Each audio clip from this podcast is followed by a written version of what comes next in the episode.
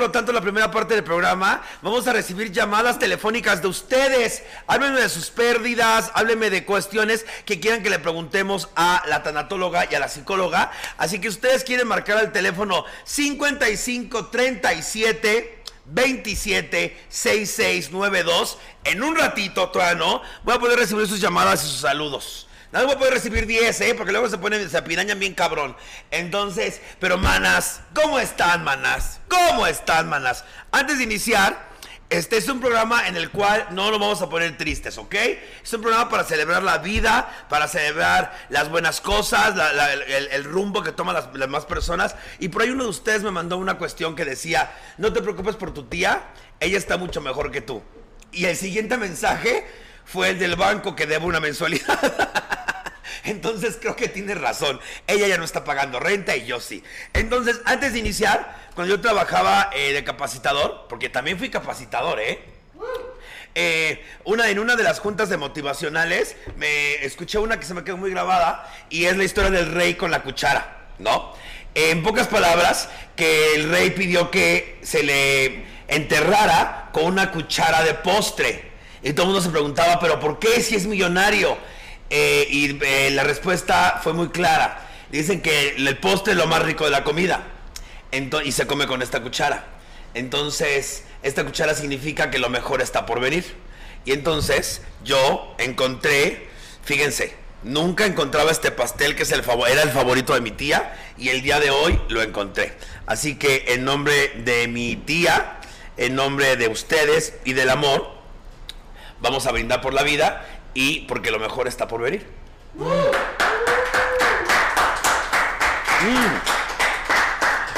Ay, no mames, este pastel. Bravo. Una mamá. Mm. Mm. Y llegó el vino. Eh. Ustedes no están aquí para verme comer, pero. Ay, muchas gracias, mi amor. A mi esposo, el copetón. Hola. Hola. papito. Así me gustan. Gracias, mi amor. Mm, mm, ya. Ya vamos a brindar por la vida. Saludcita, si tienes agua, brinda con agua. Si estás en el trabajo, nada más sale así. En fin, brinda, brinda, brinda, brinda. Salud por la vida. Salud por el amor. Ok. Ay, qué feo sabe el chocolate con el vino. Puta madre. Ok, vamos a. ¿Estamos listos para la primera llamada? Va. ¿Va a sonar aquí o allá? Aquí. Ok, voy a repetir el número telefónico. Yo ahorita nadie entra, ¿eh? Me cago, me quedo bien pendeja. Ay, me tengo que poner los audífonos. Estúpida. Ahí está. Me estoy escuchando yo. Ok. 55 37 27 66 92. Para hablar con la Draga Maravilla. El día de hoy grabando completamente en vivo desde Cabaret Babalú, Salón Ríos, ubicado en Río Nilo 71. Y he de decirles que me puse un pedo el fin de semana aquí en este lugar. Mi show acababa a las 11, acabé a las 12 y media, guacareándome allá abajo. Pero bueno, ¿qué importa? Dicen que no entran. ¿Qué pasa? Pues bueno, sigamos. El día, como les dije, el día de hoy, ahorita lo van a arreglar. Permítanme tantito. Chécalo, ¿no, mi amor? Porque no está entrando la llamada. Ah, ah, ah, ah, ah, ah, ah, ah, ah, ah, ah. Porque estamos en vivo, ¿verdad? Sí. ¿Sí? Ahí, ¿cómo lo puedo ver? Aquí está. Allá. Ok. Ahí está. Amorosos, únanse al grupo de Hugo Blanquet en Facebook. Sí, por favor. Ay, gracias infinitas a todos los del grupo de La Draga Maravilla. Es ella multitask. No sabes qué perras son. Por primera vez que veo un en vivo. Ahí está la primera llamada. Dios mío santo. Ok. Ay, pero se cortó la primera llamada. Dios mío santo. ¡Ay, es que se están cortando! No, yo marqué para ver si sí entraba. Ah, ah ¿tú eres el 998? Sí. Ah, ok, perfecto. Entonces, ahorita va a aparecer el número telefónico para los que quieran. Pues ahí está, ya quedó el, eh, audio. Ya, ya se escucha. ¿Se escucha bien? Ahí está, perris. Todo aquí lo arreglamos al momento. Voy a leer sus saluditos. Dice, Jos Delgado, soy yo, no se escucha, no se escucha, no hay audio. ¿Qué pasaba ahí? ¿Ya se escucha? ¿Seguros? Ok. Hugo, trata de darte un tiempo para asimilar tu dolor. No siempre tienes que estar arriba, también te puedes permitir estar abajo. Pues muchas gracias. Eh, la verdad es que sí, el jueves estuve tranquilo, estuve con mi familia, estuvimos muy bien. La verdad es que no pasa nada. Quiero que esta sea una celebración. Eh, ella sí lo hubiera querido. Y tampoco hay que ser egoístas. Es lo que voy a hablar con la tanatóloga, porque a veces la- el querer a huevo tener a la persona ya te vale. Ay, está entrando una llamada, qué nervios. Ok. Bueno. Bueno, bueno. Ah, buenas tardes. Hola, ¿cómo te llamas, mi amor? Me llamo Selene Mora. ¡Selene! ¿Cómo estás, mi amor? Ahí ando siempre de metiche en el grupo. En serio, no, muchas gracias por marcar, te lo agradezco muchísimo. ¿Cómo estás tú? Muy bien, muy bien, muy a gusto de saludarte, mandándote un gran abrazo desde el corazón, desde Jalapa. Te Ay. muchísimo. Muchas gracias, mi amor. Fíjate que voy a estar en Jalapa, voy a estar en Jalapa la segunda semana de junio con la nueva gira. Ay, yo ahora sí te quiero ir a ver, ahora sí va a ver varo y ahora sí voy a ver, porque la vez siempre ando perdiendo todo porque uno anda pobre, mano. Ay, pero pues es normal, man. Ahorita andamos todos bien jodidos. Pero qué bueno que me hablaste. Qué bueno que estás conmigo en este programa. Esto ya va a estar una nueva, una nueva parte. Vamos a estar man, recibiendo llamadas. Y pues nada, yo te mando un chingazo de besos y gracias por estar en esta parte. Ay, tú me has ayudado muchísimo, yo voy a llorar de la emoción. Ay, no llores, amor, no llores, porque hay que ser fuertes. Yo estoy, yo estoy muy fuerte gracias a Ah, no, ustedes. sí soy perra, pero gracias a tus dichos, chistes, a tu humor irreverente, a lo que eres, me das valor a respetarme como soy. Muchas gracias. Y acuérdate que eres perfecta así como eres. Y quien diga lo, somos y- bien perras, bien perras y perfectas. y Y quien tú diga lo eres- contrario, que lo mande a chingar a su madre. Muchas gracias, mi amor. Gracias por estar conmigo. Gracias por ser de mis amorosos. Mi marido también, hombre, ¿sabes cómo te gozamos con mis hijos? Eres un amor, eres eh, consentida aquí en la casa. Ay, pues cuando vaya ahí unos marisquitos, ¿no? Ándale, ¿cómo no? Ya estás, mi amor. Te mando muchos besos. Muchos besos, Dios muchos te bendiga. abrazos, te quiero mucho. Bye. Bye. Bueno. ¿Sí, bueno? Ay, ¿qué pasa? Ay, no sé. Soy pendeja, soy señora, ¿qué quieren? Ay. Bueno. Bueno, no, creo que no se pudo. Ok, ya. Sorry si te colgué, güey. Ay, qué lindos. Muchas gracias. Ay, ¿qué les digo? ¿Qué les digo? Pero bueno. Ay, Dios mío, otra llamada. 717. Creo que este es Electra y me quiere cobrar. Hello. Sí, bueno. Sí, buenas tardes. Ay, qué voz tan sexy. Hola. Sí, bueno. ¿Cómo te llamas? Ah, Paola. Hola, Paola. ¿Buscas a la Draga Maravilla o a Viernes? Ah, la Draga Maravilla. Hola, mi amor, ¿cómo estás? Te mando un chingazo de besos. ¿Cómo estás? ¿De dónde me hablas? Ah, de Estados Unidos. ¿De qué parte de Estados Unidos? De Harrisburg, Pensilvania. ¡Qué perra! ¿Sabes que voy a estar en Estados Unidos en julio, verdad? Sí, de hecho, de hecho ya la conocí, ya lo conocí también. ¡Ay, ya sé quién eres! La de pelo blanco. Sí, sí, sí, esa misma. Ay, mi amor, gracias por marcar, te lo agradezco muchísimo. Eres una reina, muchas gracias por, por el apoyo que me diste en Nueva York cuando estuve ahí. Sabes que se te espera con ansias que regreso. Voy a estar por allá, voy a estar 15 días por allá esta vez y espero esta vez y coges. Claro que sí. Te mando mucho... Y como te lo dije en mi mensaje, creo que mutuamente nos apoyamos. Tú nos haces reír, nos haces sentir bien y pues nosotros te apoyamos y te queremos. Muchas gracias, te lo agradezco infinitamente, agradezco esta llamada y yo te mando un chingazo de besos y eh, nos vemos pronto. Claro que sí, cuídate mucho. Besos, bye. Bye bye. Bye. Ok, espérenme con las llamadas, espérenme con las llamadas. Ay, qué emoción me da recibir sus llamadas. Tengo que hacerles anuncios parroquiales. Gente de Guadalajara. Mm, No salgan gente de Guadalajara, ¿eh? Este 18 de marzo estoy en Guadalajara. Así que quedan últimos boletos, así que échenme la mano. Aquí dice, Hugo, trata de... Ay, no es cierto, ya lo leí. Te queremos mucho, dice Erandi García. Erandi, gracias. Este, Scar abajo dice saludos con un plátano que es lo único que tengo cerca. Eres un pendejo. Yo también tenía pitos. Ahorita no, espérenme tantito. Cocina económica Jolis. Ok, bueno, vamos a contestar. Sí, bueno. ¿Cómo estamos, Jolis? Sí, bueno. Por eso dije. Bueno, bueno. Colgó. Ay, pues bueno, ok.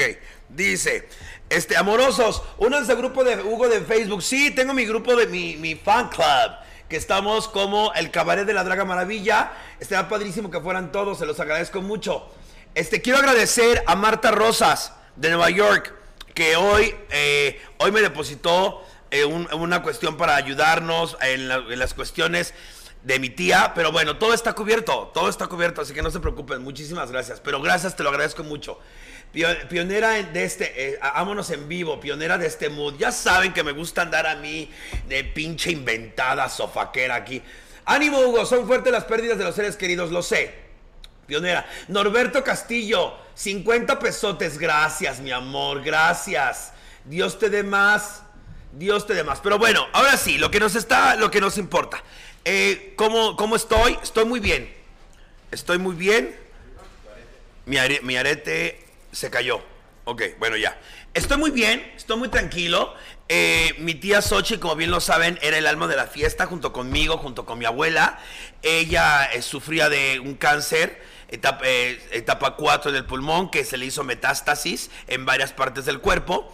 Y pues bueno, ella estuvo despidiéndose de nosotros eh, de una manera muy como ella era. Ella era psico- eh, psicoanalista y era educadora de, niños de, de kinder.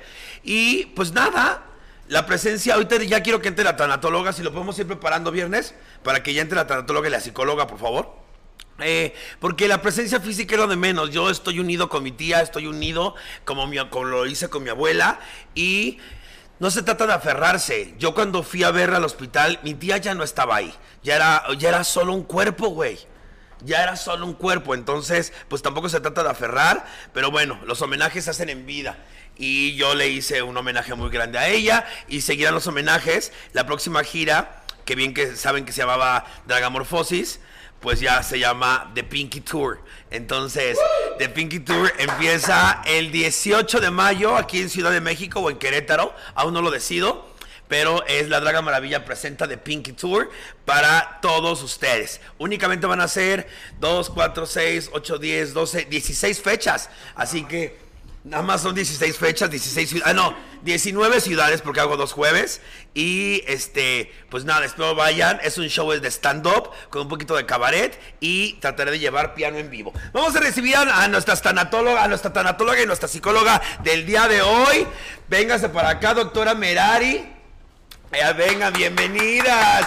¡Eh! Oli, ¿cómo están? Bien. Ay, aquí está, y abren durito al, al micrófono.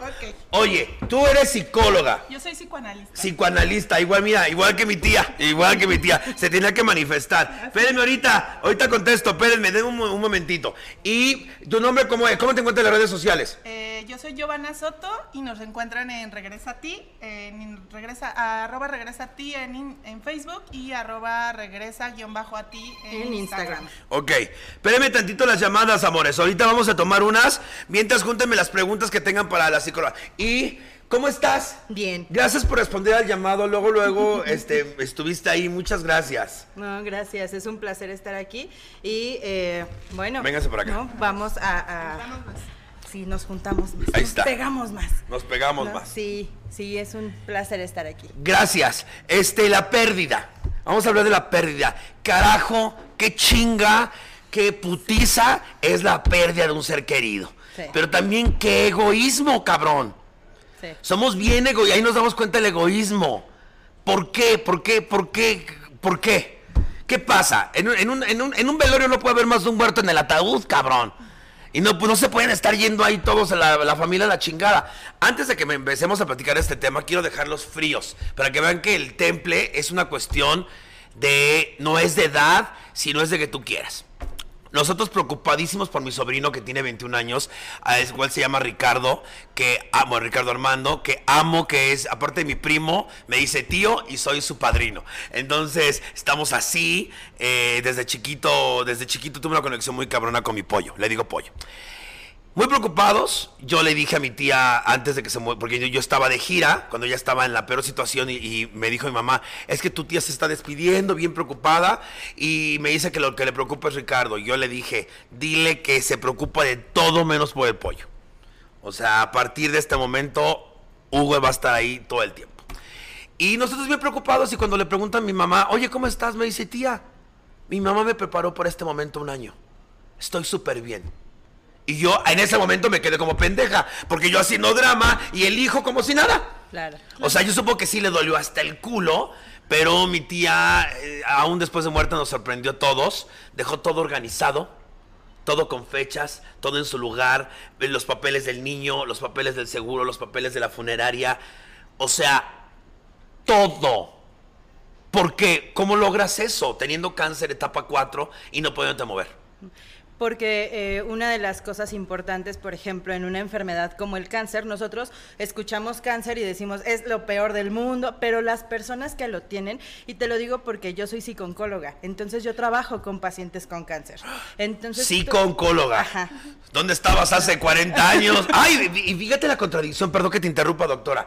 El miércoles de ceniza, yo celebré 40 años de haberme curado del cáncer. Platicando. Y el jueves, todas las felicitaciones se volvieron pésames. Y yo decía, las redes sociales somos nada en la puta vida. O sea, nada. O sea, nada. Sí, y es que así, eso es la vida, ¿no? Que además es la parte más irónica, de pronto estar celebrando y de pronto estar eh, llorando y entonces estamos y en un momento ya no, y entonces la vida se nos va así y no tenemos esa conciencia de que eso pasa y por eso es tan doloroso, porque entonces obviamente nos duele a los que nos quedamos, porque entonces es un, el, el duelo, el- la pérdida es una de las sensaciones más egoístas que existe, Sí, porque me duele el hecho de que tú te vayas, porque esa persona ya está descansando, esa persona está, y tu tía está tranquila, dejó todo listo, tuvo la oportunidad a partir del tiempo que le dio su enfermedad de acomodar sus pendientes. Todo. Ella se fue en paz, ¿no? Incluso le sea, de dice, hacer ajá, de hacer un duelo anticipado, ¿no? Incluso hacerlo con tu sobrino y entonces decir, mira, va a pasar esto y entonces vamos a amarnos ahorita que estamos aquí, porque entonces eso va a pasar, no, iba a pasar ahorita, iba a pasar en unos años, pero no nos gusta pensar en eso. Entonces, algo que de pronto pasa con enfermedades como el cáncer es que obviamente lo vemos como lo peor y claro que no son nada agradables, pero en estas etapas le permite a los pacientes justo hacer eso, poder eh, acercarse a dejar todo claro, a despedirse, a hacer que su vida tenga un sentido, a acomodar cosas y a irse tranquilos, que creo que eso es uno de los regalos más grandes que puede existir, Sí. que alguien se vaya en paz. De hecho, creo que, creo que mi tía esperó a, a la gente eh, para ya dejar de respirar. Mi mamá muy molesta porque no, ella no quería que vieran a mi tía de esa manera, porque mi mamá y mi tía eran así, pelo en su lugar y muy monas, muy correctas. Eh, yo cuando yo no iba a entrar, yo no quería ver la imagen de mi tía, pero mi sobrino me dijo, no, entra, despídete de mi mamá. Y yo así, Santa Virgen del Huerto, pues ahí voy. Y ya cuando la vi, pues obviamente me cagué, mi putísima madre. Y lo único que le dije es, ya descansa. Ya vete, estamos bien nosotros, tu hijo va a estar bien, fuiste la mejor tía que un cabrón como yo puede soñar. Me defendiste, me regañaste, me protegiste, me todo. Entonces ya, ya, ve- ya, vete con mi abuela, por favor, y dile que no nos olvide. Vete con tu papi, ¿no? Entonces, este, yo estoy, estoy asombrado de lo tranquilo que estoy.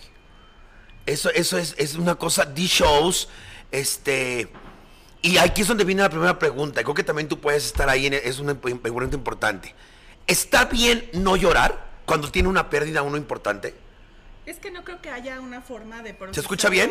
Eh, Un sí, poquito para más. más. Como estar bien o estar mal. Creo que cada uno de nosotros hacemos lo que podemos con los recursos que tenemos. Ahora que escuchaba que cambiaste el nombre de tu tour, me parece una forma muy simbólica de darle otro lugar. Eso, eso por eso estás así, pues, porque lo estás llevando a algo simbólico. O sea, estás teniendo esto, tienes tu copa de vino, estás haciendo este homenaje para ella.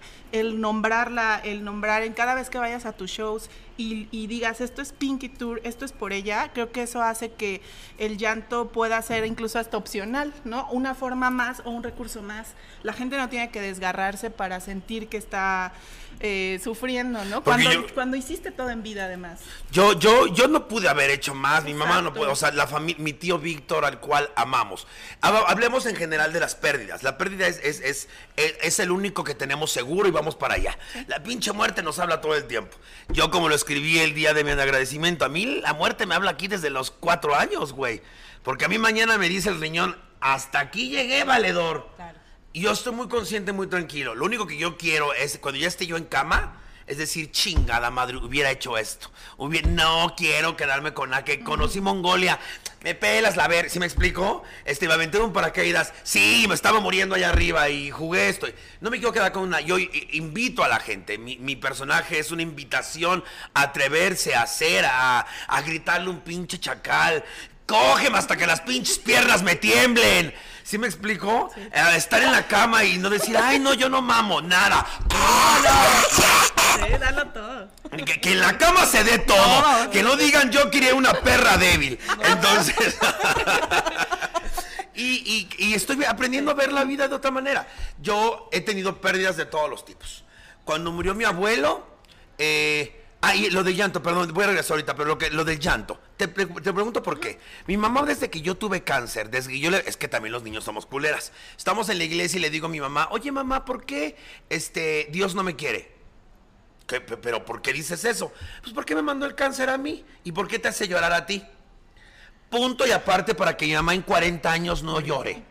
O sea, bloqueado el llanto y cuando llora, como que se priva. Una vez le hice llorar a huevo en un show que yo no quería hacerla llorar y como que se priva. ¿Es malo eso? ¿Es malo guardarse el sentimiento?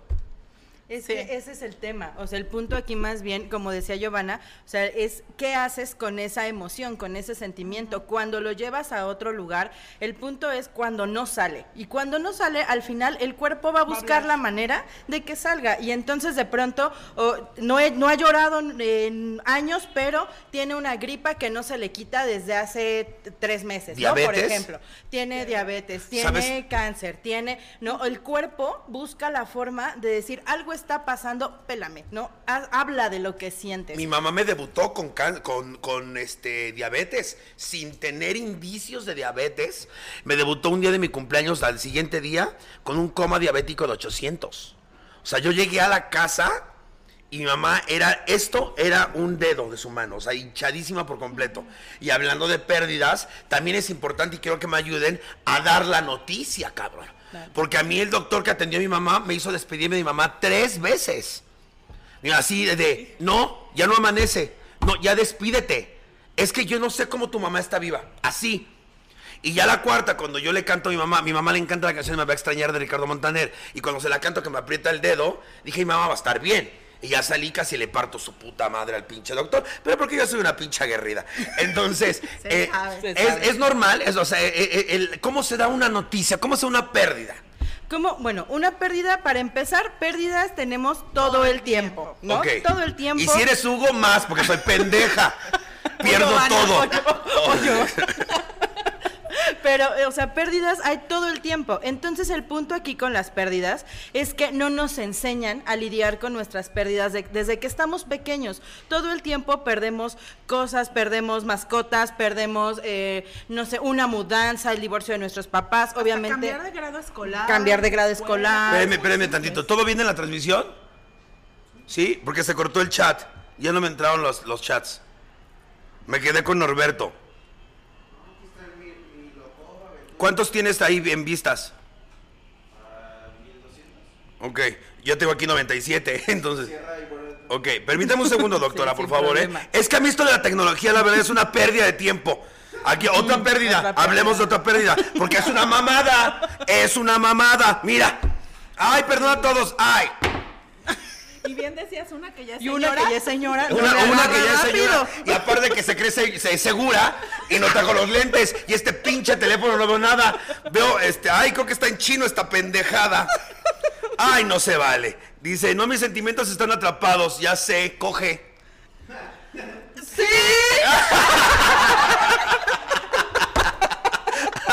Oye, ¿es bueno coger? Viernes. Alex, sáquense la verga. Entonces.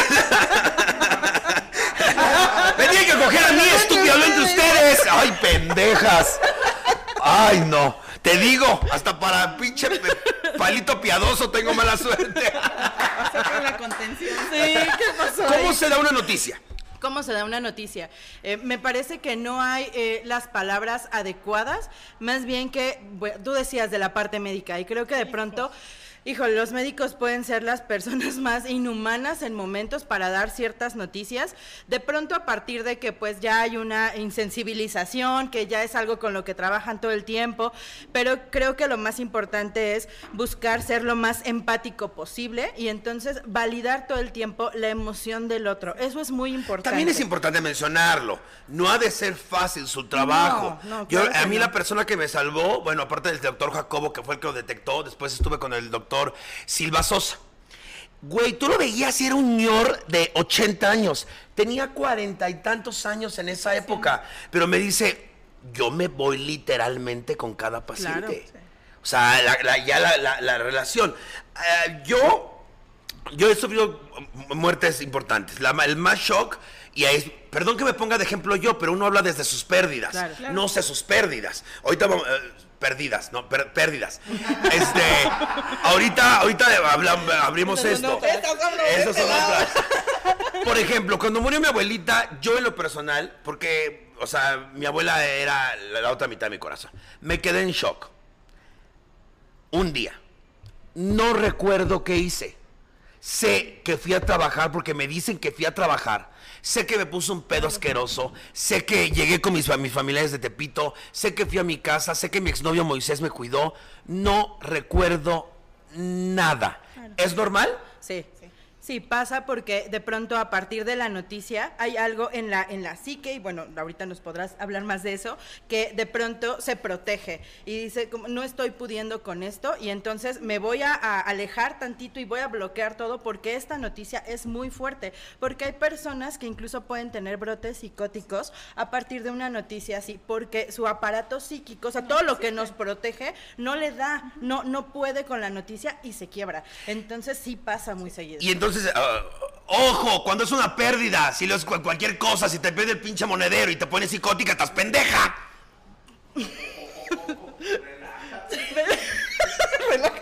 Ahorita me quiero ver que todas. No, me dijo Hugo que puedo tener un ataque psicótico en cualquier momento. Es que las conozco. No, ma, hay que tener mucho cuidado con lo que decimos. este, Luego me quieren cancelar, luego me quieran cancelar otra vez. Ya llevo cuántas llevamos? Cinco, ¿no? Aunque Ya con, que- con lo que acabo de poner en el Twitter vamos por la sexta, así se puede. Hija de su puta madre. Salud. ¿Aquí qué toman? ¿Quieren un vinito? ¿Quieren una cerveza? ¿Cerveza? ¿Me puedes pedir unas cervezas, por favor, Jesucristo? Que Señor, lo que usted quiera. Sí. Mira, eleva los brazos así. Mira, velo. Te rogamos. Te rogamos, Señor. Ok, ahora, es normal también ponerte mal en una pérdida. O sea, también ponerte loca, extrañar y berrear y demás. Hay etapas, ¿hay etapas? Sí, y un poco esto antes de pasar a esto, de, de repente escuchar brote psicótico Ajá. puede sonar algo muy fuerte, pero sí hay algo que eh, puede ser despersonalización o desrealización, que es como cuando tú te ves fuera de, de la situación y ves como si estuvieras viendo una obra de teatro. Como cuando te vuelas aquí Ajá, arriba. exacto, así me pasó, así. pero cuando me depila el culo. Sí, y mi alma sabe. salí del cuerpo, se Yo sabe. también me, me vinieron Se escenas, sabe. ¿viste? Sí. No, entonces, eso, eso sí pasa.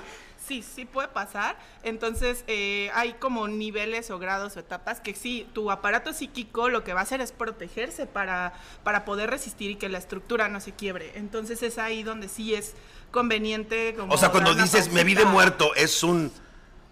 Una des- de despersonalización. Ok, Puede ser. ok, ok. O puede ser también cuando estás, por ejemplo, tú dices, yo recuerdo que estaba ahí, pero no recuerdo qué hice, pero sí recuerdo el escenario, una desrealización. Entonces sí hay como ciertos fenómenos por ahí que la psique usa de protección. Entonces la idea justo es o abrir un proceso terapéutico o abrir un proceso este, con algún tanatólogo, algún especialista como para poder regular eso, ¿no? Entonces, digo, ir a terapia siempre será como una buena opción, ¿no? Pero... Siempre, yo lo, ya la voy a llevar a cabo. Sí, Oye, es, muy- es bastante bueno. ¿de dónde viene el cáncer?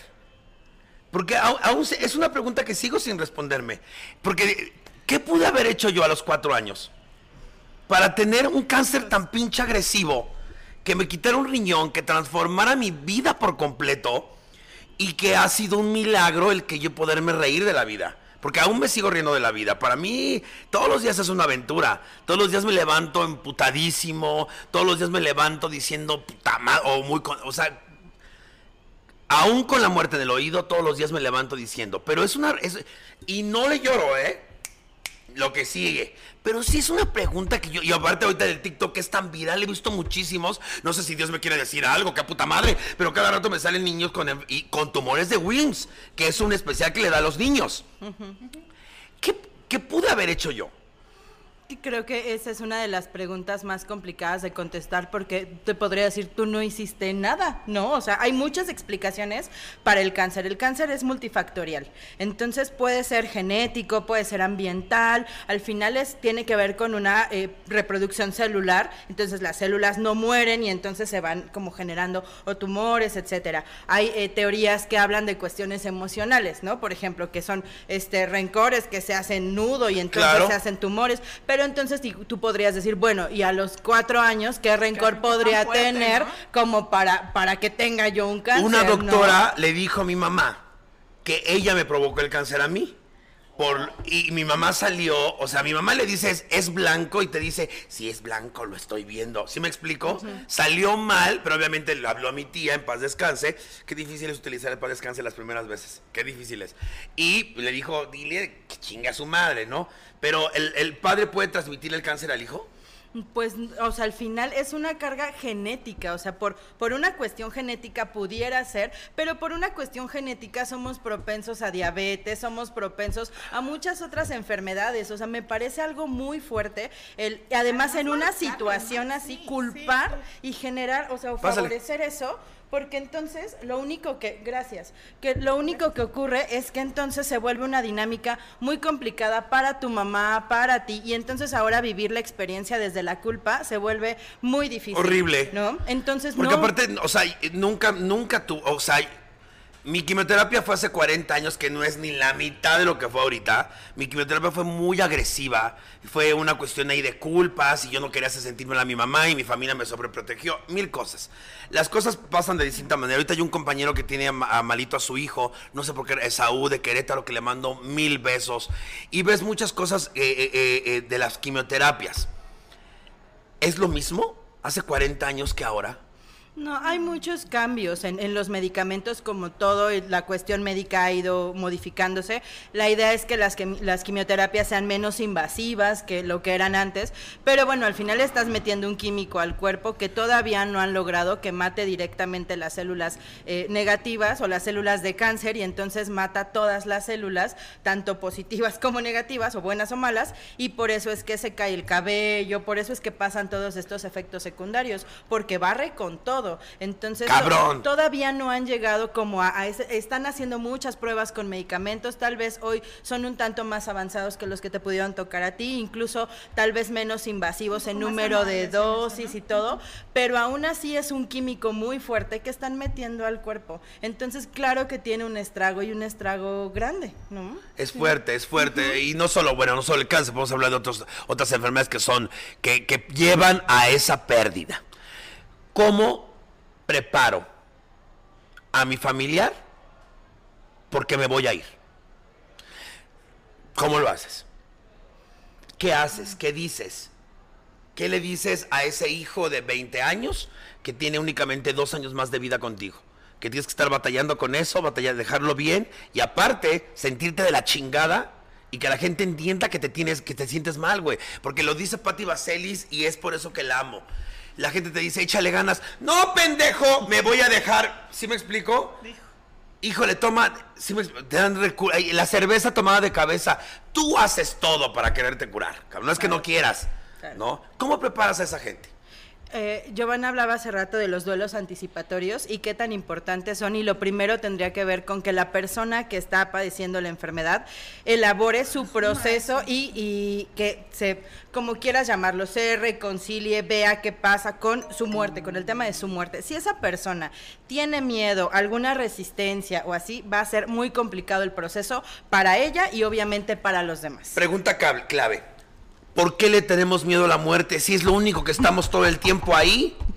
Ese es todo un tema, o sea, porque al final, justo creo que lo decías de pasada en un principio, la muerte nunca pasa inadvertida, eh, siempre está presente, ¿no? Y como tú decías, nos respira a todos de, distintas formas, a ti de una forma, a Merari de otra, a mí de otra, ¿no? Pero al final también eh, tiene que ver una cuestión, con una cuestión cultural, con una cuestión social, ¿no? Una cuestión incluso hasta como de familiar, ¿no? De cómo se han vivido estos procesos de pérdidas y qué ha representado para ese núcleo familiar, pero incluso culturalmente asociado como a esto que es algo de temer, que es algo como oscuro, que es algo negativo, que no que tiene que ver también con esta parte de trabajar con los apegos, de trabajar incluso con esta cuestión de la impermanencia, ¿no? De que ahora estamos y pues ¿Quién ya no, ya no. Y eso es algo que no nos enseña, ¿no? O sea, esta parte de la educación emocional, de conectar con esto que tú decías, hoy es mi día y hoy lo voy a dar todo porque mañana no lo sé.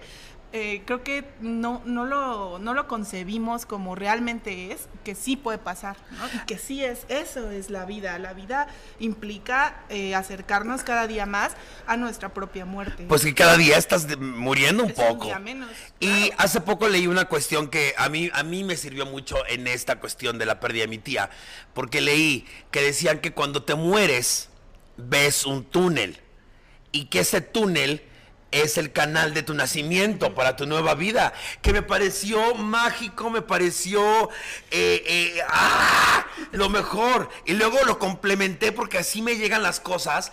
Eh, no me acuerdo dónde lo vi, que fue en TikTok, que el verdadero nombre de Dios es es la respiración.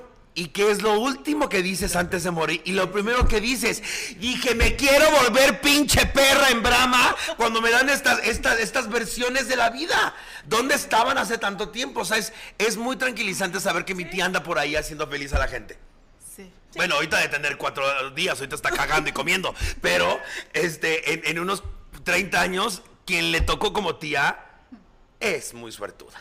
Y que además si seguimos incluso pensando en esto de línea de pensamiento, que además es muy reconfortante, eh, se van a volver a encontrar, ¿no? Las almas de en algún punto siempre Se se vuelven vuelven, a a encontrar. Si ustedes ya hicieron un pacto anterior, eh, se van a encontrar de alguna otra forma y se van a reconocer. Qué maravilla, eso me gusta.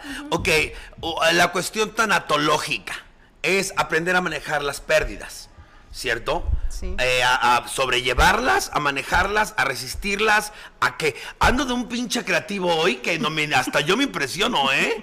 Puta madre, no sé si fue el vino o el cogidón de ayer, pero ay, Dios mío, ay, Dios mío, estaba en el culo un poco. Sí, Presumida. Todavía me duele el culo un poquito. Mm. A ver, porque así estamos, ¿no? Cuando quieres disimular el comentario. Ay, el culo. ¡Hace eco, pendeja! ok, ¿para qué sirve? ¿La recomiendas? Sí, la tanatología lo que nos va o lo que va a ayudar es a saber elaborar nuestra, nuestras pérdidas a partir de un proceso de duelo. ¿Cuál es el objetivo de un proceso de duelo? Aprender a vivir con nuestra pérdida. Entonces es como acomodarlo de nuevo en nuestra historia de vida. Todas estas pérdidas son parte de nuestra historia de vida y darles un lugar y entonces lo vamos a seguir recordando, pero ya no va a ser este dolor tan intenso, sino un sufrimiento. se va a acomodar en otro lugar en Porque donde nunca se va. Nunca se va. ¿Estás de acuerdo que eh, eh, la muerte de, una, de un padre, de, de- de un hijo, son de una abuela, son dolores que siempre van a estar ahí? Aprendes a vivir con ellos y para ellos la tanatología. Exacto, exacto. ¿Cuál es el proceso? ¿Cuál es un proceso no de una persona como yo? Digamos una persona normal.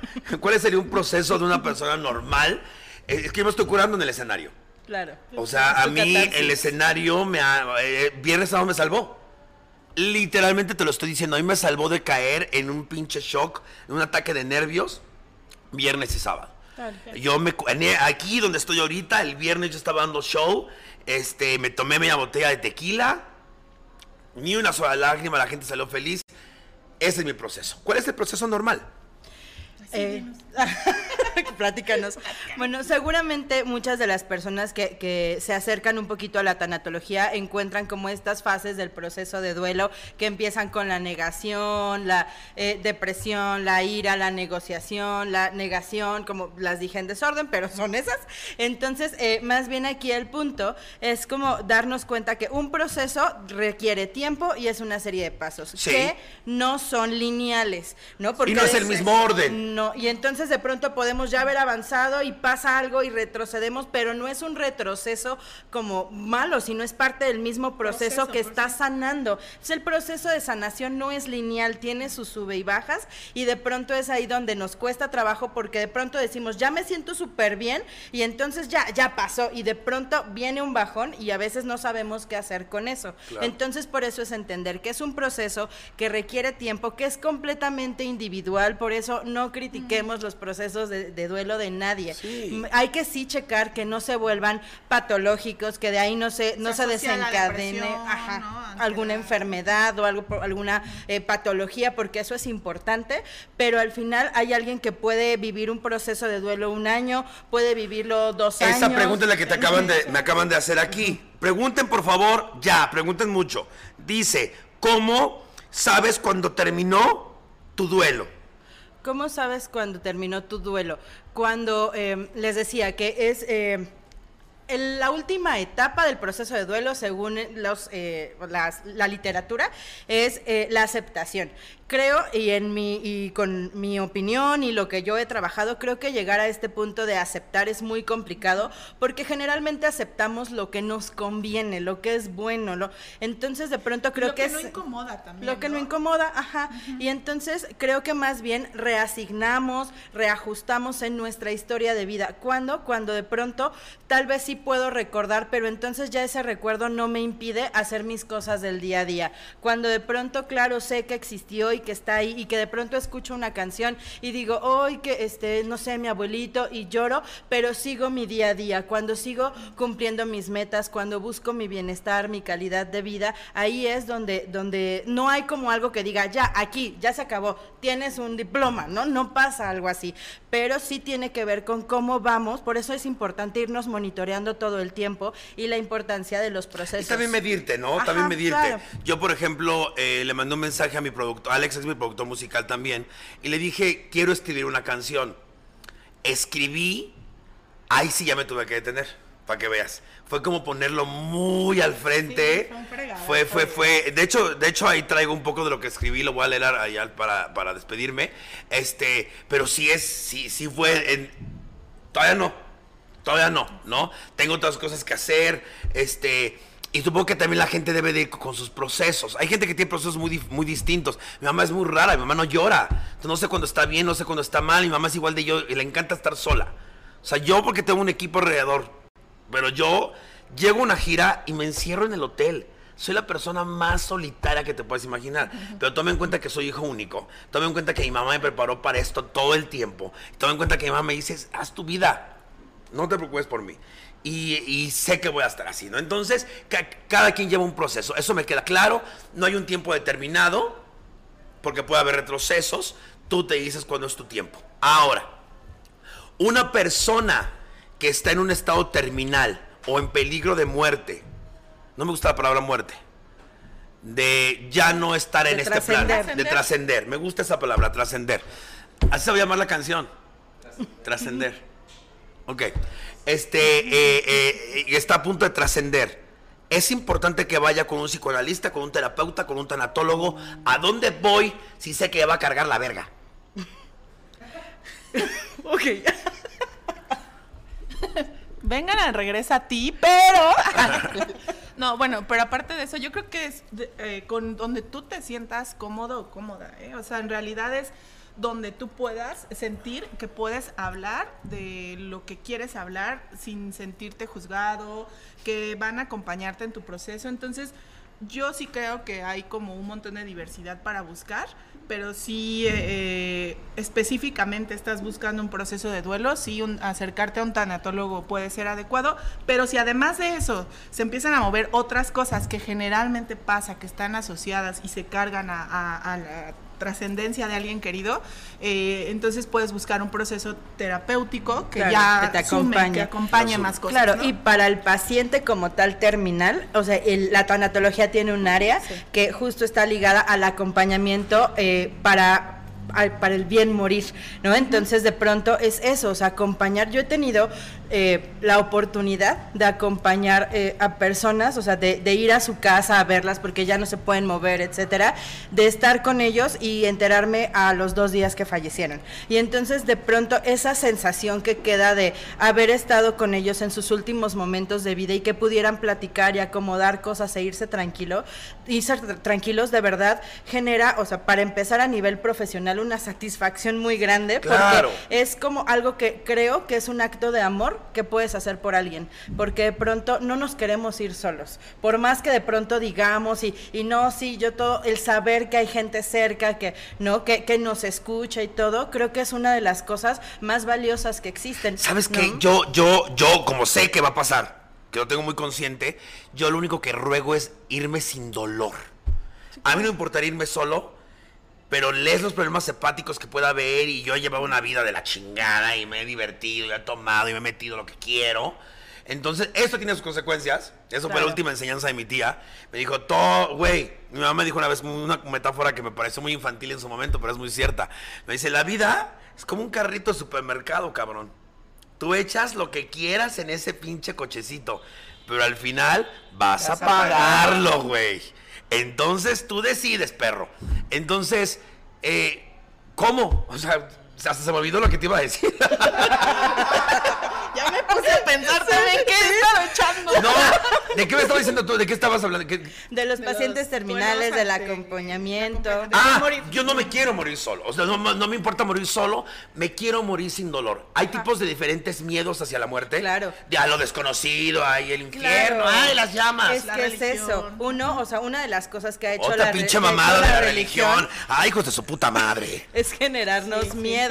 Entonces, de pronto es, si yo estoy consciente, ¿por qué crees que de pronto las personas, por más ateas que tú las hayas visto, en los últimos momentos piden que vaya un padre o alguien? Como esta cuestión de, ay, mira, por si acaso me voy a arrepentir, porque qué tal si sí hay un, un juicio por allá. Y Pues allá que te entonces enjuicien, me si ir chingón aquí. ¿No? Claro, entonces, claro que ese es un miedo, pero uno de los más grandes es ese, morir con dolor, o sea, que la, la parte de la Eso. muerte sea dolorosa. ¿no? Que, ojo, leí por ahí que, por ejemplo, eh, cuando llega, que te estás quemando, llega un momento en que tu cuerpo deja de sentir. de, tan, de tanto que fue, que ojo, la mujer sufre más, hasta eso sufren más, en, hasta en eso sufren más, porque el umbral del dolor, Es dolor más más grande. Que, por ejemplo, la gente que... World Trade Center, las Torres Gemelas, la gente que se aventó, cariños, cayeron muertas. Dejaron de sentir en el momento que hicieron esto Sí. del shock, el shock de adrenalina, en lo que tú quieras, esto fue su muerte. Ya abajo cayó algo que no era. y, y eso de, de que existe el alma, Hijo. ¿Existe el alma? Pues es que depende desde qué punto de vista lo quieras ver. O sea, si lo vemos desde un punto de vista así eh, religioso, pues claro, eso sostiene además. eh, O sea, no es ir en contra de la religión porque sí, pero sí sostiene bien, o sea, sí, sí hace que alguien se pueda como estructurar y agarrar de ciertas cosas. Si lo vemos a lo mejor desde un pensamiento incluso filosófico, sí existe el alma. O sea, sí hay algo más que puede como que justo es lo que trasciende y que justo es lo que hace que tú seas quien eres, ¿no? O sea, sin esta necesidad como del, de- del, del cuerpo, ¿no? Como esta teoría de los 21 gramos, o sea... hay- Esa- a eso iba, Hay esa iba. muchas teorías que pueden explicar la existencia de un alma, ¿no? Incluso ontológicamente. Ahora, eh, hablemos, hable- yo sé que la tanatología no tiene nada que ver con, con- con la cuestión de apariciones y demás cuestiones, pero, ok, explícame qué hay más allá. Estás bien bruja. ¿Sabía que le iba a preguntar eso? ¿Sabe qué- qué- No tengo miedo de morirme. Yo quiero encontrarme, cuando yo me muera, quiero que me reciba mi abuela. Siempre lo he dicho. Que el día en que yo me muera, la persona que, la primera persona que voy a, que me va a decir, a ver, hijo de tu puta, me va a pagar tu cuenta va a ser mi abuela. Y ya después me va a llevar con mi perra, con mi abuelito, con lo que tú quieras. Y hasta, hasta último con mi mamá porque va a ser el- la unión feliz de toda mi vida, ¿no? Es la persona con la que yo estoy más seguro en la vida. ¿Qué hay después? O sea, ya se murió mi tía. ¿Dónde está ahora? Que tiene que ver mucho con la, con la creencia, eso es lo que, lo que Mira, nosotros como todos los mexicanos somos ateos guadalupanos. Porque así somos, ¿no? Somos de que no creo en Dios, pero te pasas algo y, ay Dios mío, échame la mano. Te pegas en la mano, ay Dios mío. Claro. Yo que Dios le digo, "No, cúrate solo, hijo de tu puta madre, ¿no crees en mi pendejo? Chica tu madre. Entonces, este, ¿qué pasa? A ver, Tendría que ser. dale. No, pues es que tiene mucho que ver como, con, de verdad, sí, con, con la, la filosofía de, de vida o de creencia que tenga cada quien, porque, por ejemplo, esto que decía eh, Giovanna de, de el alma que se van a encontrar y entonces de pronto hable- escuchamos al, bud- o sea, al budismo hablar de, eh, no sé, la Eso reencarnación, de- ¿no? Entonces, de pronto eso a la gente le da mucha tranquilidad porque es como en algún momento va, va, o sea, va a reencarnar, va a regresar, etcétera, ¿no? Para los católicos, cristianos, está ligado como en un, un cielo, un juicio, ¿no? Entonces, como tiene mucho que ver la promesa con de la que- vida eterna la vida eterna. Entonces, ¿qué hay? ¿No? Creo que de pronto al final escucha uno tantas cosas porque creo que a veces creemos que, por ejemplo, pues la psicología como ciencia, de pronto es eh, pareciera que queda muy ajena de todas estas cuestiones paranormales que decías, pero escuchas a los pacientes decir, yo veía, tenía una, una paciente que su hijo había fallecido y me decía, es que yo lo veo, ¿no? Y lo veo y lo veo así. Y entonces yo decía, yo no soy nadie para, para juzgar el que ella esté diciendo esto, a menos que yo vea ya un cuadro de otro lado, decíamos, ya veo otra cosa. Pero, o sea, ella decía, y es que lo veo y lo veo así, y entonces, y te voy a traer pruebas. Y yo decía, no, no, no me traigas pruebas. Pero. Entonces- ouija a la verga.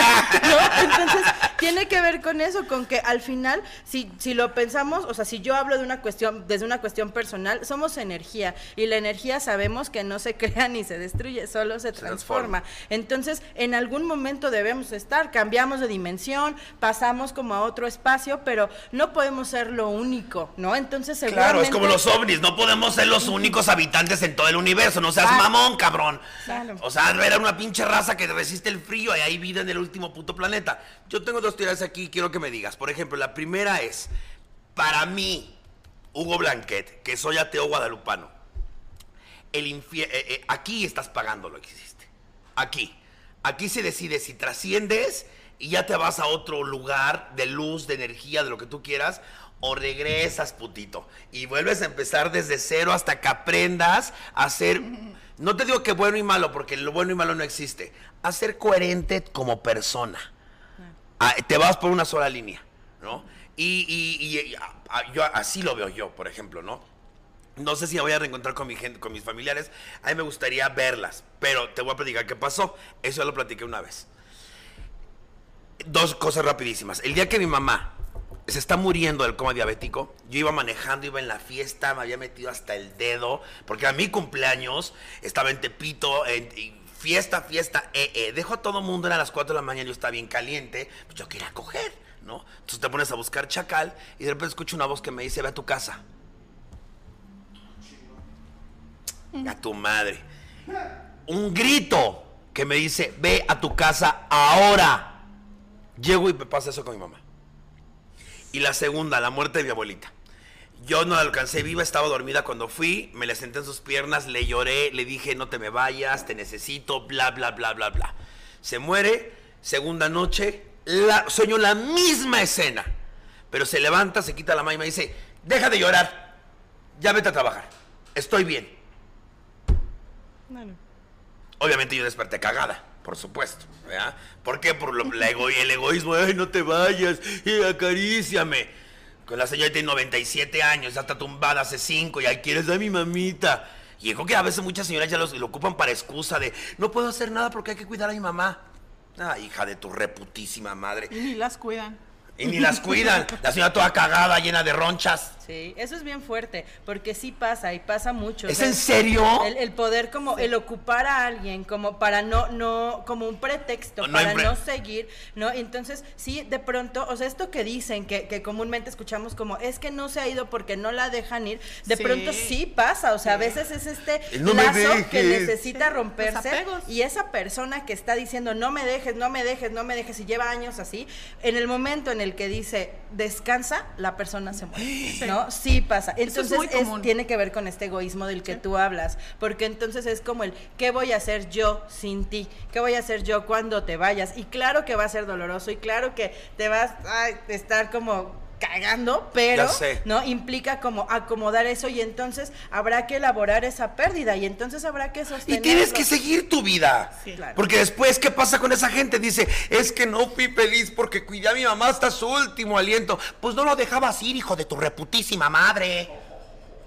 Sí. Sí, así es. Yo, en verdad, en verdad, eso está, está muy hablando de mi familia. Ahorita quiero hablar de esa parte. Dice, mi papá murió hace 13 años. A veces me duele como el primer día. Es normal, creo yo. Sí. Y luego se me pasa. ¿Cuánto, ¿Cuándo me va a dejar de doler tanto? Yo le respondo, nunca, nunca. Sorry, bebé. No, se necesi- no necesito ser experto para decir, bajo la experiencia propia, que nunca vas a dejar de pensarlo, de llorarle, de dolerle, pero también de seguirle. Claro. ¿Lo dije bien? Sí, súper bien. ¿El llorar cada vez que expreso emociones podría significar que no ha sanado algo? No, no necesariamente puede ser la forma en la que tú, por tus experiencias y vivencias, eh, puedes como tramitar ciertos sentimientos y ciertas emociones. Solamente que esto como de, de llorar generalmente se asocia a alguien que es débil o a alguien que, que no puede, ¿no? Y entonces también está como bastante devaluado, pero creo que no hay emociones tampoco positivas ni negativas, ¿no? Todas Yo tienen... he llorado una- de felicidad. Todas tienen una función, exacto. En el, León- en el show de León, Guanajuato, yo lloré de felicidad. Sí. O sea, literalmente yo no podía creerlo. Y Lloré y lloré y como pendeja, como un pinche becerro. Dice, sentir que el dejar ir es olvidar. Mm, Eso pasa mucho y por eso la gente de pronto no quiere entrarle a vivir sus procesos de duelo, porque sienten que empezar ese proceso implica que ya se les va a olvidar y no, jamás se les va a olvidar. Las personas no se nos olvidan, las personas viven en nuestros recuerdos, viven con nosotros en lo que, si te enseñaron a hacer arroz, cada que hagas el arroz como tu abuelita, ahí está, o sea, es eso, las personas siempre están con nosotros. fue alguien para sí ti. fue- sí, claro, ¿no? O- a- ese es un punto importante. Recordemos algo, la intensidad de la, del dolor en una pérdida es proporcional a lo significativa que fue esa persona para ti. De pronto tú puedes decir, ah, bueno, es que se murió mi tío, pero no lo veía, era lejano, sí sentí feo, pero ya, ¿no? O sea, no me causa mayor Sí. conflicto. No pero, alteran tu eh, dinámica Claro, incluso, ¿no? ¿no? Pero hay personas que, bueno, evidentemente alteran nuestra dinámica totalmente. Entonces, no, evidentemente no, las personas no se nos olvidan, solamente aprendemos a vivir con nuestra pérdida. Entonces, de pronto nos acordamos, lloramos, nos podemos poner tristes un momento, porque entonces en todo, nosotros en un día podemos experimentar todas Todos. las emociones. Entonces, de pronto creemos... Dímelo a mí. no, es que güey, todas. Sí. O sea, literalmente de ir pegando del coraje a... En fin, oye, pregunta aquí dice, ¿cómo se debe explicar la muerte a los niños? ¿Es correcto ocultarlo hasta que puedan entenderlo? No, lo- no. No, por favor, No, no no, no, eso. no, no, no. Los niños tienen una manera muy, eh, los niños saben, los niños tienen una manera de entender la muerte. Obviamente no es la misma que nosotros, pero no generemos miedos y no generemos el que no aprendan a vivir sus pérdidas. Entonces es importante que se despidan, sí, claro, que no estén expuestos a ambientes en donde si entran en un funeral están todos llorando y gritando. Eso es muy impresionante para un niño. Pero el sí- entierro. El entierro es lo más impresionante que he vivido yo. Claro. El funeral como sea. eh, yo soy una persona que no sabe reaccionar en ciertos momentos. Entonces yo en los velorios siempre hago chistes. somos No me enorgullece. ¿Ok? O estoy sirviendo café, o les digo, ¿lo va a querer negro? Bueno, bueno. Así soy yo. Claro. En el velorio sí me fui a la verga, ¿eh? Sí, de la pierna, la, la pierna me temblaba. Claro. De, de- no, Entonces, me decías en los Claro, entonces a los niños hay que explicarles y, y sí obviamente ocupar, dejar, escucharlos, dejar que ellos pregunten, contestar sus preguntas. Los niños siempre van a preguntar lo que quieren saber. Entonces solamente podemos limitarnos a contestar solo eso, a no ocultarles o decirles va a regresar o algo por el se fue de viaje, porque de verdad dicen un montón de cosas y a los niños eso no se les olvida. Y entonces de pronto es como Se sienten "Ah, abandonados. y además es como, ah, ya fue de viaje, regrese. ya- ¿Cuándo ¿cuándo va a ir? regresa? ¿No? Claro. O, ah, este, no sé, creo que una de las peores es, está dormido. Y entonces de pronto dice, está dormido, ¿por qué lloran? ¿Por qué lo van, o sea, qué está pasando? Entonces los niños ya no se quieren dormir, ¿no? Entonces les generamos muchas cosas. Sí, es importante eh, encontrar las palabras adecuadas para decirles, pero no ocultarles las cosas. Oye, dice aquí, hace tres meses que se murió mi gata y no lo supero. Pues mira, si la quisiste como yo quise a Shanti, hace 12 años y aquí sigue todos los días mi hija, mi primera hija. Y mira que tengo tres perras, pero mi primera hija fue mi primeriza. Es un pinche perrazo. Y se murió por un puto veterinario. Dice aquí, ¿dónde puedo tener una sesión con ustedes? Eh, pues nosotros tenemos un, eh, una página que se llama Regresa a ti, así estamos en redes. Y eh, en Regresa a ti, eh, pues pueden contactarnos eh, por, eh, por DM y entonces o Giovanna o yo les contestamos. Y pues bueno, ahí es ¿En- la tienen más Instagram de- también? Sí.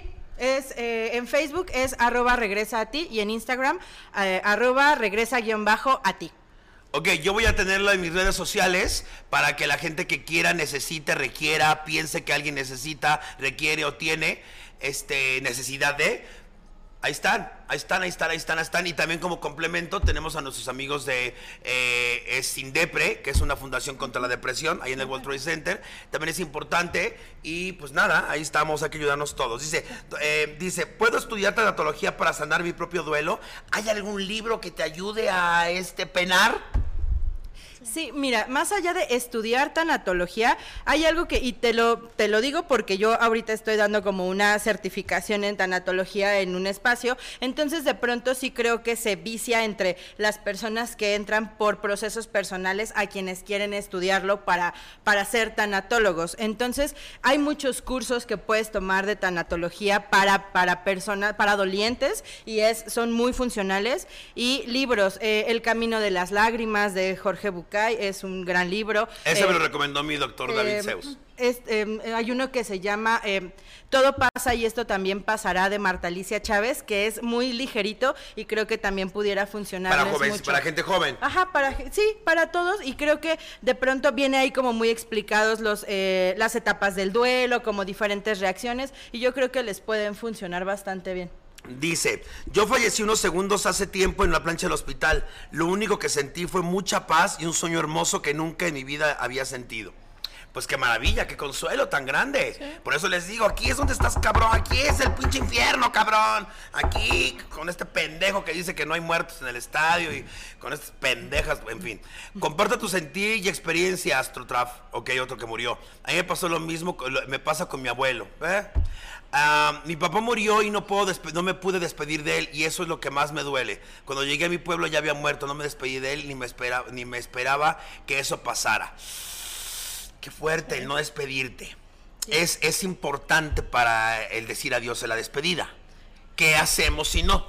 Eh, sí, sí es muy importante despedirnos. No hay que negarlo. No, sí, sí es muy importante. A veces, como en esta ocasión, no se puede por X o Y razón. Y eh, dentro de la tanatología hay muchas técnicas para poder favorecer despedidas simbólicas. De hecho, le pasó a mucha gente ahora, Ahora con el COVID.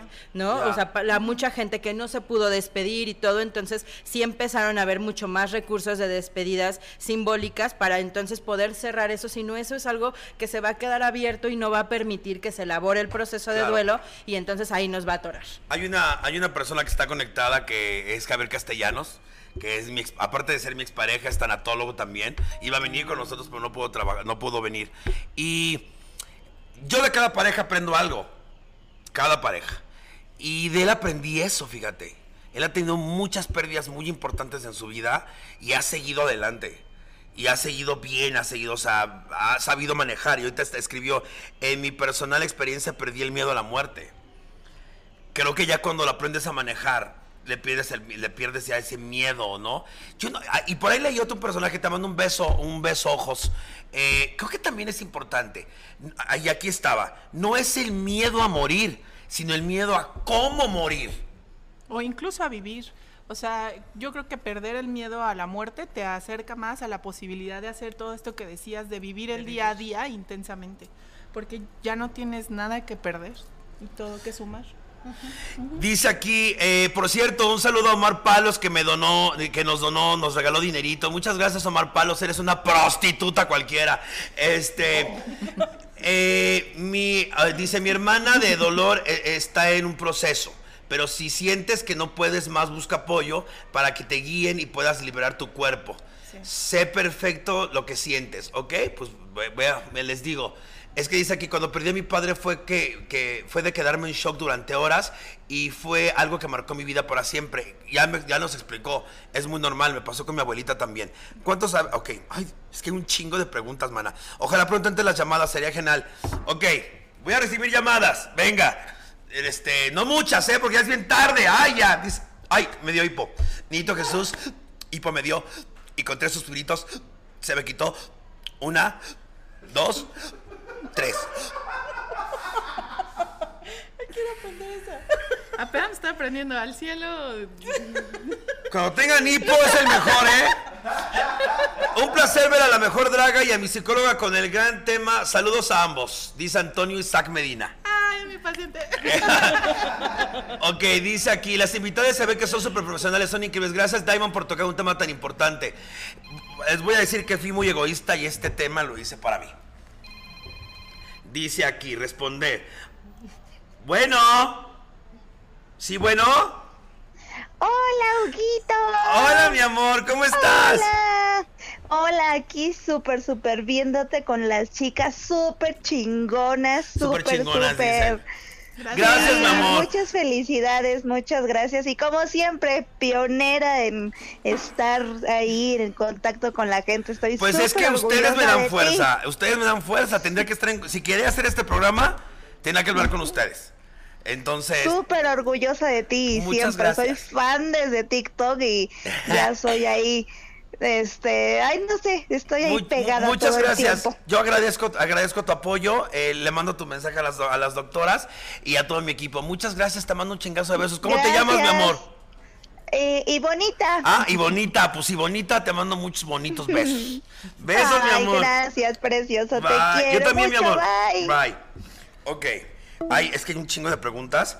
Ahorita córtenme este porque este, hay muchas preguntas. Dice, un abrazo a las invitadas, excelente programa y bechos de regreso. También extrañamos a Shanti. Él, él, él le tocó la muerte a Shanti. Él le tocó la muerte a Shanti. Wow. No tienes una idea. Él le, le- le dio, eh, le dio pus en el útero y el doctor le dejó una venda dentro se le pudrió horrible. Sí, claro.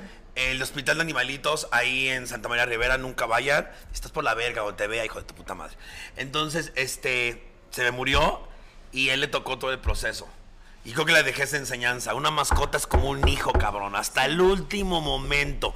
¿Es normal visitar el tanatólogo por tus mascotas? Sí. Sí. Ay, qué bueno que me lo dices, mana, porque yo no supero esa hija de puta. Sí, es una pérdida que creo que de pronto está como muy no eh, valorada o no sé, no creemos que es como, ay, bueno, pues es una mascota, es un perro, es un gato, perico, conejo, hurón, lo que sea, pero el vínculo que se genera con las mascotas es tan grande que claro que se necesita, si tú crees necesitar elaborar tu pérdida por medio de un proceso tanatológico, hazlo, sin Eh, problema. Yo leí por ahí que el vínculo que tú creas con tu mascota a un nivel más, menos humano es el que creas con tus hijos. Lo leí. No lo sé de esa forma, pero sí es algo es muy bastante fuerte. fuerte. Ajá. Sí. O sea, yo con esto, con mis dos ahorita, con Megan y con Danka, y con, perdón, con Nasha, bueno, también con Megan, pero con Nasha y con Danka, es una cosa impresionante, ¿eh? Es un acomodarte, es un ya saber nuestros espacios, eso, me duermo y a una de este lado, Soy el más feliz, no me hace falta nada. Dice aquí, hay preguntas.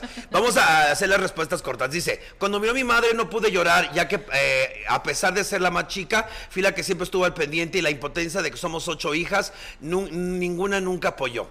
Tengo un dolor reprimido. Eh, ¿Le voy a- puedo decir algo? Sí. Deja ir. Déjalo ir, bebé. Tú hiciste lo que tenías que hacer. Las otras que sufran su camino. Eso lo aprendimos en mi familia, lo aprendimos todos y no soy experto, pero déjalo ir. Y qué bueno que tú tuvi- estuviste ahí. Qué bueno. Pero ¿cómo maneja ella si no ha podido llorar a su mami? Pues es que tiene mucho que ver con, con, eh, de pronto está ahí atravesado con otra cosa que tiene que ver con las hermanas, con un enojo, entonces hay que resolver esa parte e incluso como darle un valor a esto que decías, de tú, tú tuviste la oportunidad de estar con ella hasta el último momento, la disfrutaste, tú la lloras de, de obviamente por la pérdida, pero no por culpa ni mucho menos, cada quien los procesos que le toque vivir respecto a la misma pérdida y entonces es elaborar eso que pasa con, con las que están, porque al final pues ahí están las hermanas y todo y le está generando conflicto, entonces sí es algo que tiene que ¿Puede? trabajar. Perdón, perdón. Sí. Dime. No, solo iba a agregar que también siempre, esto suele pasar con los cuidadores primarios, cuidadores ¿no? También con la gente que está 24/7 y que se hace responsable y cargo como de la persona enferma, ¿no? Entonces también es a quien más le pega y es quien de en algún momento suele seguir como con una enfermedad o algo si no se trabaja, ¿no? ¿Puede sustituir el duelo? ¿A qué me refiero? Aquí me dice la- eh, que perdió a su mami. Dice, el día que, que antes que asesinara a mi... Ay, Dios mío, ese no era.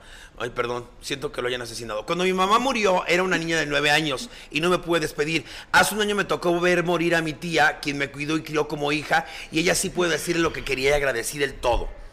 ¿Se puede sustituir el duelo con otra persona? Pues no es que se sustituya, más bien que el duelo que no se vive se acumula. Entonces, de pronto ahí había algo que no estaba resuelto, una cadenita de duelos que vamos arrastrando y tal vez ese momento con la tía fue la oportunidad de poder empezar a resolver tanto ese actual como este duelo pasado. Entonces, más bien se trabajó, se trabajan las dos cosas, pero no se sustituye. Cada pérdida necesita vivir su propio proceso.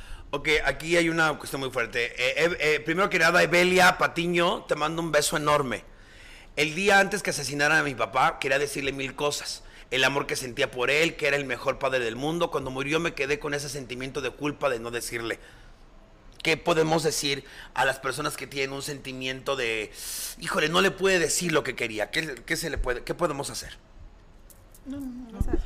Eh, pues eh, volvemos a lo que decíamos hace rato de que hay formas de, de despedidas simbólicas y creo que también tal vez si lo pensamos y lo, lo platicamos un poquito más nos daríamos cuenta que que probablemente tu papi lo sabía, ¿no? Entonces, obviamente nos quedamos como con esto de es que no le dije y también nos mueve mucho al darnos cuenta del que no tenemos que esperar una, un momento específico para decir las cosas y no decir lo que sentimos todo el tiempo, pero sí es importante al final sacarlo y en una despedida simbólica, sí, y además trabajar mucho el tema de la culpa. Yo creo que la culpa es la eh, emoción o el sentimiento más pinche Feo. que existe, ¿no? Cierto. O sea, porque creo que te puede pesar de una manera impresionante que no te permite y te obstaculiza el seguir adelante. Entonces es Eso trabajar como un Javier. esa culpa. Eso me decía Javier. Eso de la culpa es, es, es, es- no es agradable. Es, Pero también, no me acuerdo quién me lo comentó, me decía que también es un poco de necesaria para hacerte como aterrizar, como eh, yo no creo, la verdad no lo creo. Eh, dice aquí, eh, híjole, su pinche madre, me lo borraron. ¿Cómo podemos comenzar a trabajar con la pérdida de un ser querido antes de perderlo? Pues con un tanatólogo, con un tanatólogo dice, murió mi... ah, Dicen que el dolor más grande es el de, el de una madre perder a su hijo. Se- ¿Hay niveles de dolor? Porque, digo, ese no tiene nombre. Es que desde ahí no hay como sim- hacerlo simbólico porque O es sea, algo que no se puede nombrar. cuando un padre pierde un hijo, pues cuando una- un hijo pierde a la madre es huérfano, tiene Sí, nombre. sí. Pero cuando una madre pierde un hijo, no hay nombre. No hay forma de nombrar. Y así ha de ser el dolor, ¿no? Hijo de su pinche madre. Para despedirnos, para despedirnos, primero que nada, qué programazo, manas. Yo estoy muy emocionado. Siguen cayendo preguntas, pero pues también no mames, ya me pasé una hora y media, no chinguen. No te humilles por una verga, draga. ¡Oye! Por una, por una verga se hace todo, entiéndemelo de una puta vez. Este. ¿Ya oíste, mamá? Felipe Salcedo. Somos el orgullo de la familia. Eh, saludos, Hugo. Gracias por tocar este tema de la muerte. Te mando para, eh, te mando para que en Guadalajara te tomes una caguama a mi salud. Yo te miro desde Manteca, California. Tú me miras desde Manteca y esa la tengo aquí. Gracias. No, este, Manteca, California. Voy a estar en California en agosto, así que Ahí nos vemos y muchas gracias. Sí, voy a chingar unas chelitas en Guadalajara. Voy a estar el 18 en Guadalajara, por favor. Y después también voy a estar en, en Coacalco. Voy- y ya viene la gira. Yo creo que la próxima semana ya anuncio la gira. Eh, la Draga Maravilla presenta The Pinky Tour. Ese va a ser el, el show eh, que voy a presentar todo mayo, junio, julio en Estados Unidos, agosto en Centroamérica y posiblemente España. ¡Ay, pinche mamona! Quisieras tragar a tus horas, hija de tu puta madre. Mm. Ok, para despedirnos, antes de decirles qué vemos, qué escuchamos y qué leemos, eh, ¿qué consejo nos das? Uno y uno. Tú a la gente que ya, eh, o bueno, quien sea, a la gente que ya perdió a alguien y a la gente que está por perder a alguien. ¿Qué, qué, qué, qué se le dice a esas personas? Yo creo que lo primero para alguien que ya perdió a alguien es justo eh, a- eh, ser lo suficientemente amorosos, pacientes, eh, ser compasivos con uno mismo y, creo que entender justo que no va a ser fácil, que el dolor no se puede evitar, que hay que atravesarlo, que, la muerte siempre va a trastocar. algo, alguna esfera de nuestra vida y que es algo con lo que tenemos que aprender a lidiar, a vivir y a convivir porque estamos allí, pero en algún momento nos va a tocar a nosotros, entonces creo que lo importante es eso, eh, saber que todo, todo, eh, toda trascendencia nos va a llevar justo como a una mejor, a un mejor lugar de acuerdo a cómo vivamos y entonces vale la pena vivir por eso. ¿no? Antes de que me contestes, doctora, primero que nada les mandan muchos saludos Saúl Solís, le manda mucho, mucha gente los está leyendo, que la Chabelas, que no sé qué, y demás. Ok, dice aquí, este me llamó mucho la atención y lo, y lo quise leer al, al final. Cuando asesinaron a mi abuelita sentí el dolor más grande de mi vida, porque conviví con ella 27 años, pero después perdí un embarazo tan deseado y duele más porque nunca lo conocí. Sí. Es que es eso, o sea, creo que eh, por eso es tan importante darle un valor a cada uno de los procesos de duelo y entender que cada pérdida es distinta. Desde, por ejemplo, han, han habido como, como varios eh, comentarios que tienen que ver con, con asesinar, ¿no? Entonces, esa parte tiene que ver con la forma en la que se acerca y que llega a la muerte, ¿no? ¿no? Que es inesperado y entonces además se mezcla con otras emociones, con frustración, con enojo, con un, un sentido de, de no justicia, con un montón de cosas. Entonces creo que lo, lo que yo podría decir es, vamos a darle como una, el valor a los procesos de cada quien, no juzgarlos, que creo que eso es lo más importante. Si deseamos acompañar a alguien, eso, o sea, no nos dicen qué decir, ni cómo, ni cómo acompañar, y solamente a veces podemos estar, invitarle a alguien un café, escucharlo, eso es lo que esa persona necesita, a lo mejor darle un abrazo, no necesitamos decir algo en particular porque de pronto no sabemos qué decir. Y en cuanto a esto que, que decían de antes de morir, creo que una, en verdad, la importancia de, de cuando es necesario vivir duelos anticipatorios, creo que hace mucho más sencillos los procesos de duelo. Y la otra, pues, que disfruten del día a día y disfrutar el presente y disfrutar la vida. Sí, sí, sí, sí, sí, sí. Eso es, es que a veces no sabemos disfrutar.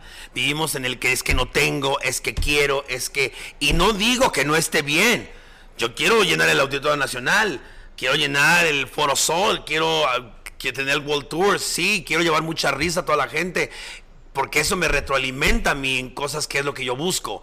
Que me lleguen mensajes de tú me das fuerza. Eso me da fuerza a mí. Es lo que la gente no entiende. La gente piensa que lo hago porque quiero. No, es porque a esto vine. Y me siento tan pinche bendecido de saber cuál es mi función en esta pinche vida. Que es llevar risas y llevar huevos a los que en ese momento le faltan. La tengo muy clara.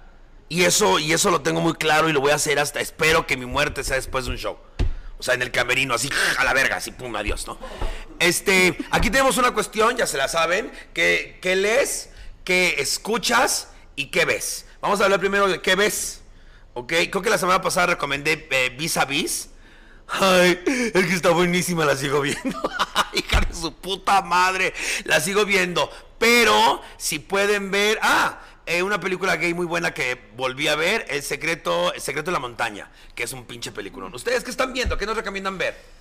Mm, Yo vi apenas, un, tom- digo, un poco de estos temas, una película mexicana que se llama eh, Cosas Imposibles con Benny Emanuel, que habla de los procesos de duelo y cómo hay muchas ¿Ah, cosas sí? que pueden complicarlas. Véanla, creo que les puede gustar y entender como muchas dinámicas familiares y todo y la importancia del acompañamiento que de la persona que menos esperan. Entonces es, creo, una buena película. Sí, yo, yo pensaba un poco con el tema ligado también, si ya la vieron, pero pueden ve- verla desde otro punto de vista, Mar Abierto.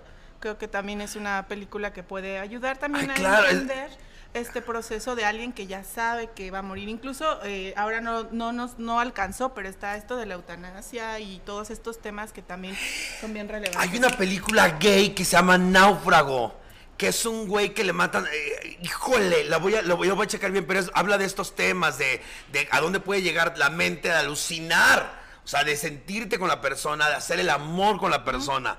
Entonces sí está de miedo. Pero bueno, la clásica de estos temas podría ser quinto elemento, no, este, el sexto sentido, ¿no? De esa Sí, que. también, Sí, también puede puede ser. Güey, esa pincha película me, a mí me dejó en shock, ¿eh? A mí más si asesinan al psicólogo. Oye, ¿Me asusta? ¿qué escuchamos? ¿Qué escuchas?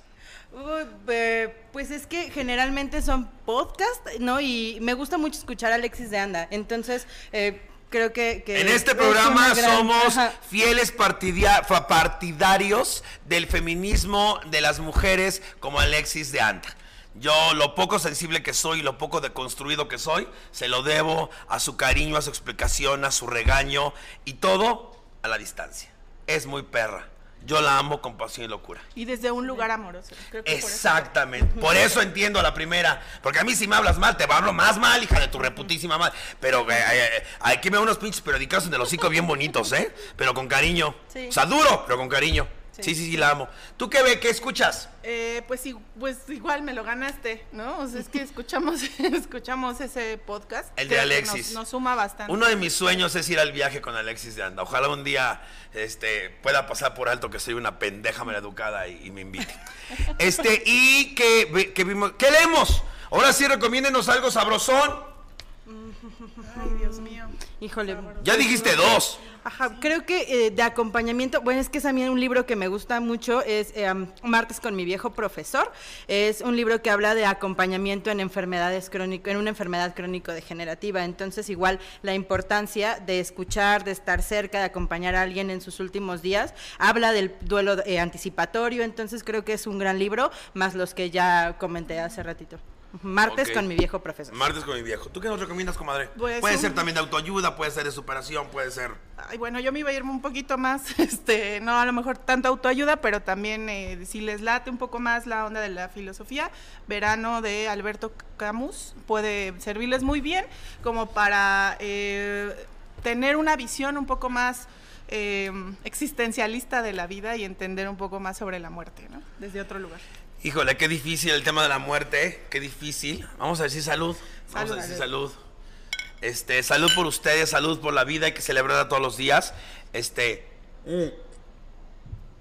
yo todo lo que soy, todo lo que fui, todo lo que seré, se lo debo a mis tres mujeres, a mi abuela, a mi tía, a mi mamá que me queda aquí.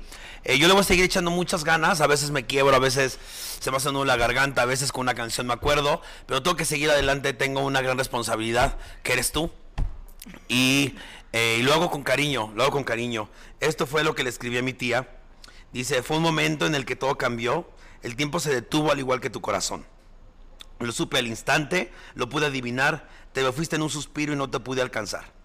Un crujido devastador, un ruido ensordece- ensordecedor, un grito enmudecido y una lágrima llena de dolor. En pedazos está mi alma, no los he podido juntar. No se puede empezar, pues sin ti aún duele respirar. En mi es mi corazón rompecabezas que no se puede armar. Le falta una pieza a tu sonrisa al verme llegar. Te juro que lo intento, lo intento, intento a diario.